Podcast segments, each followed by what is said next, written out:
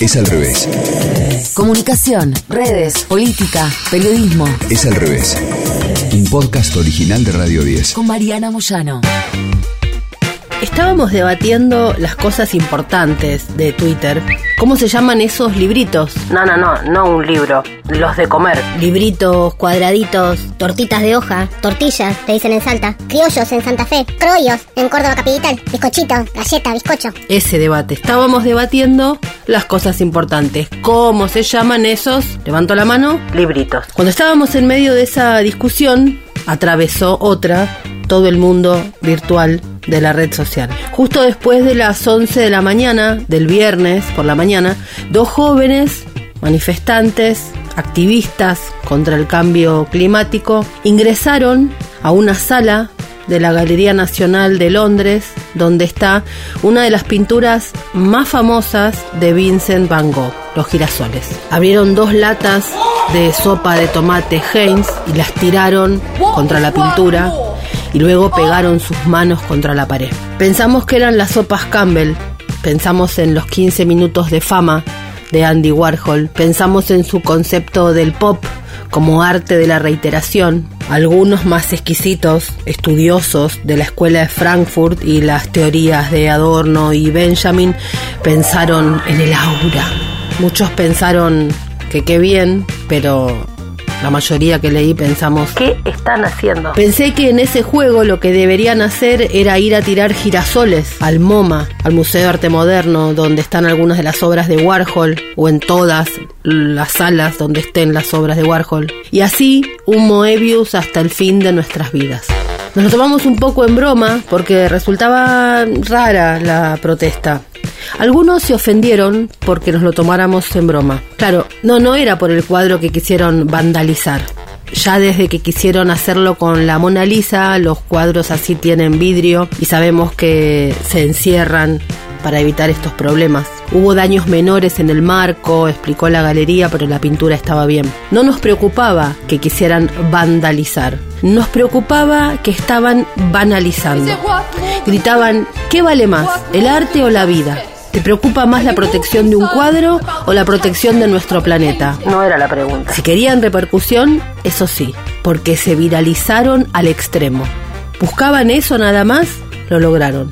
Pero ¿Y si buscaban adhesión? lo mismo había pasado casi a la misma hora con otras personas en el Reino Unido que tenían unos carteles que decían que querían un futuro basado en plantas y por eso tiraban leche al piso en una tienda de comestibles.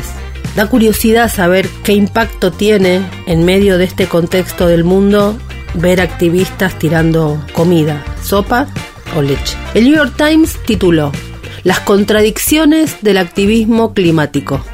Y el Washington Post escribió, arrojar sopa de tomate a Van Gogh, ¿por qué las protestas climáticas se están volviendo más raras?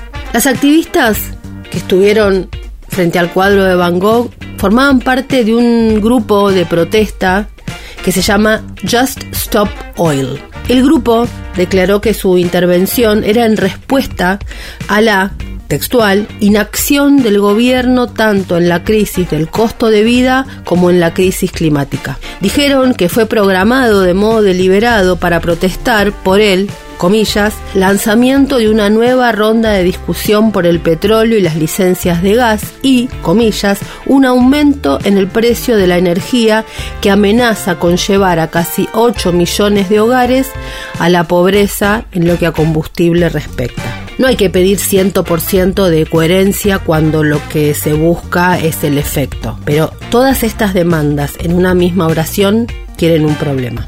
Protestaban contra la expansión del suministro de energía con el argumento de que los combustibles fósiles están empujando al mundo hacia un apocalipsis climático. Pero al mismo tiempo pedían que no se redujera el suministro de energía, con el argumento de que los precios más altos son especialmente crueles para los hogares en apuros.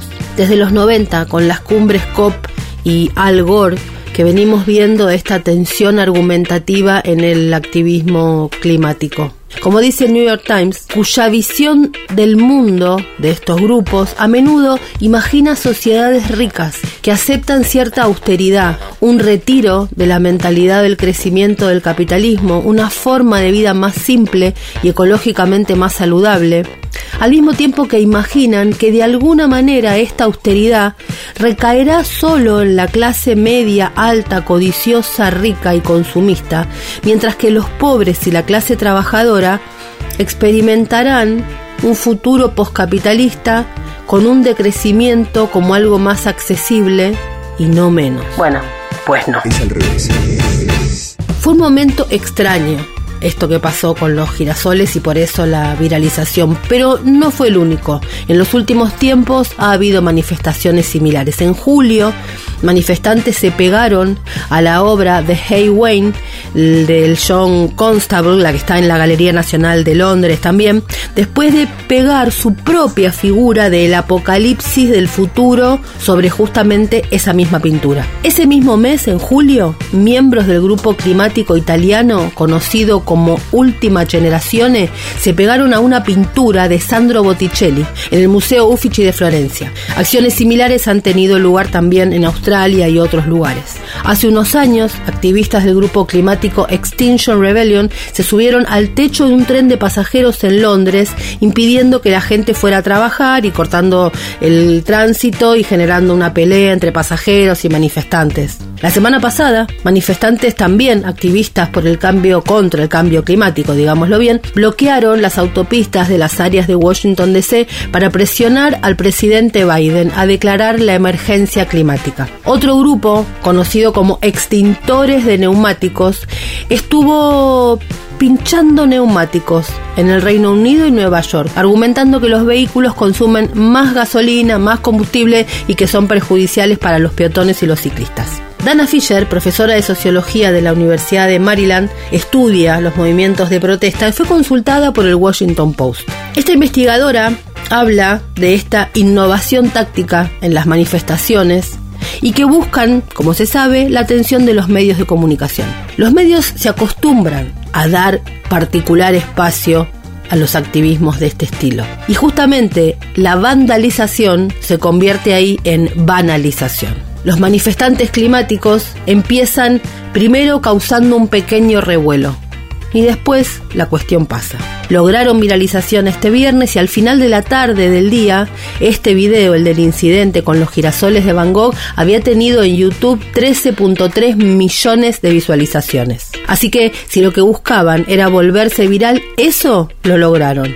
Ahora, ¿Qué pasó con la adhesión? a medida que aumentan las tácticas, los manifestantes corren el riesgo de alejar a las personas, porque todas las investigaciones en Estados Unidos y acá con otro tipo de protestas, lo que muestran es que cuando no logran llegar al corazón de las personas, este tipo de protestas no solo que generan rechazo en la protesta en sí, sino en la demanda. El otro elemento es que estamos viviendo un contexto de crisis energética no teórica. Gracias a la guerra estamos viviendo una versión del mundo en el que faltan hoy flujos normales de energía. Hemos sido forzados a ir hacia los combustibles alternativos. El precio del petróleo y el gas está más cerca de cualquier situación posapocalíptica, pero no por el activismo del cambio climático, por una guerra. Algunas autoridades incluso han sido optimistas, podríamos decir, respecto de que esta crisis, esta guerra puede ser una oportunidad para ir hacia la energía verde, por el impulso que implica los precios de la energía actualmente. Quizá no lo que desean los más radicales, pero ha habido en los últimos tiempos cambios y reducciones significativas de los usos malignos de este tipo de energías y eso quizá ha alejado los peores escenarios que hace 10 o 15 años estaban a la vuelta de la esquina. Sin embargo, este progreso ha sido posible no necesariamente por un stop brutal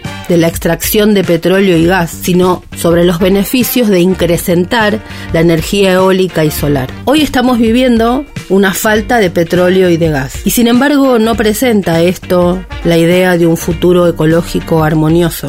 Europa está pensando en que quizá tenga que ir a quemar más carbón y madera para poder conseguir la cantidad de energía que hoy la guerra les impide. Si el impedimento del acceso a la energía desestabiliza la política occidental. ¿Qué pasaría en países más lejanos o más pobres? ¿Qué partidos de qué ideología estarán contentos con el caos y con este problema sobre los precios de las energías y esta desestabilización de la política occidental. ¿Quiénes estarán contentos con este tipo de situaciones de enojo y rabia? Obviamente no debe haber sido lo buscado por ese tipo de activismos, pero el rulo que hay que hacerle es un poco mayor que simplemente la pintura, la sopa, el impacto o la viralización. Escuchaste Es al revés.